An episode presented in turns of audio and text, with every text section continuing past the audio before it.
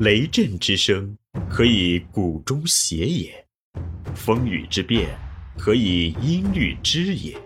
玄于语叹而知造湿之气，以小明大。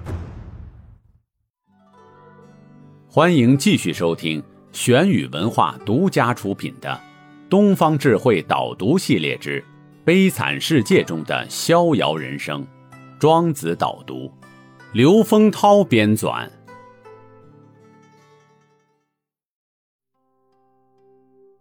第十九集：庄子关照下的企业人生，直面企业中的是是非非。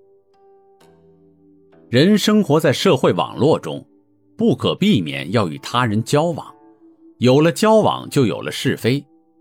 有些职场人士经常沉浸在这些是非中，既享受斗争的乐趣，又承担是非的痛苦。这些是非并不可怕，可采取有效的方法来消解是非，从容面对是非。按照庄子不遣是非的原则。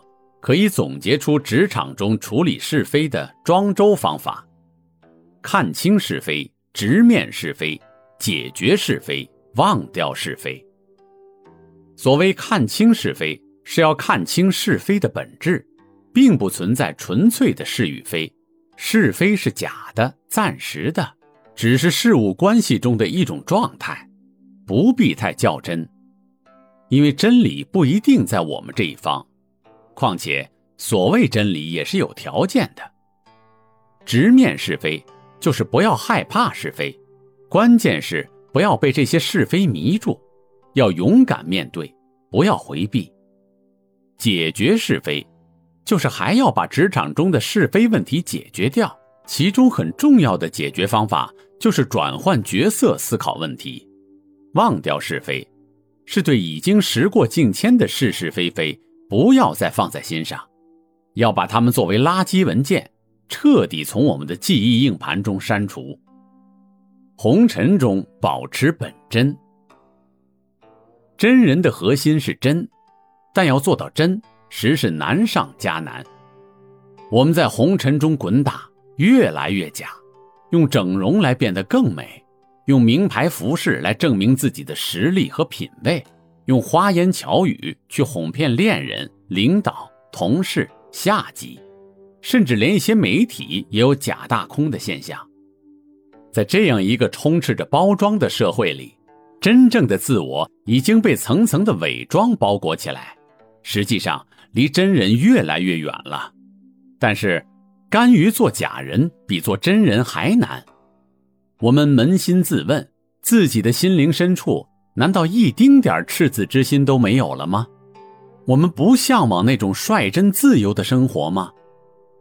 红尘中保持住本真，就是保持住真正的人生。向工作里加一点审美的意趣。无论何种国家民族，都以真善美为普世价值。对中国人来说，不管是儒家的孔颜乐处。还是老庄的蝶梦娱乐，其中都流淌着一种超然的审美倾向。我们的艺术从戏曲、音乐到绘画、书法，其最高境界都是抽象的、超然的、空灵的。这种抽象、超然、空灵的审美情趣，对于现代人来说非常有价值。现代人的生活都是具体的、沉溺的、实在的。需要东方审美来进行平衡。中国古代的文人特别擅长从审美中提升生活的境界，比如说焚香读书、品茗操琴、赏菊吃蟹，把他们的小日子过得美不胜收，真是令现代人艳羡。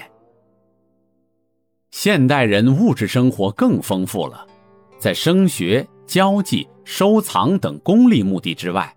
能否就为审美而审美一下呢？在职场的技巧中留些许崇高。老庄哲学有其技巧的一面，有些人甚至认为老子是一部兵书，而庄子给我们的一个宝贵精神财富是高岛哲学。现代人迫于生活压力，总是无奈的、违心的为生存发展而奔波。但如果只满足于此，人生实在是太没有意思了。所以，还是要在委顿的时候高倒一下，在现实的困境中理想一把，主动的去在人生的迷局中打开一条缝隙，让我们的人生也能进来些许自由的阳光。关于庄子的导读，到此就暂时告一段落了。在本集音频的最后，我们附上了本篇导读中参考过的文献，诸位听友可以自行查看。在接下来的节目中，我们将会为大家继续奉上《东方智慧系列导读之无中生有的自然之道》老子导读，欢迎大家订阅关注。继续收听刘丰涛教授的《东方智慧系列导读》，这里是玄宇文化《东方智慧导读系列之悲惨世界中的逍遥人生》，庄子导读。思而变，知而行，以小明大，可知天下。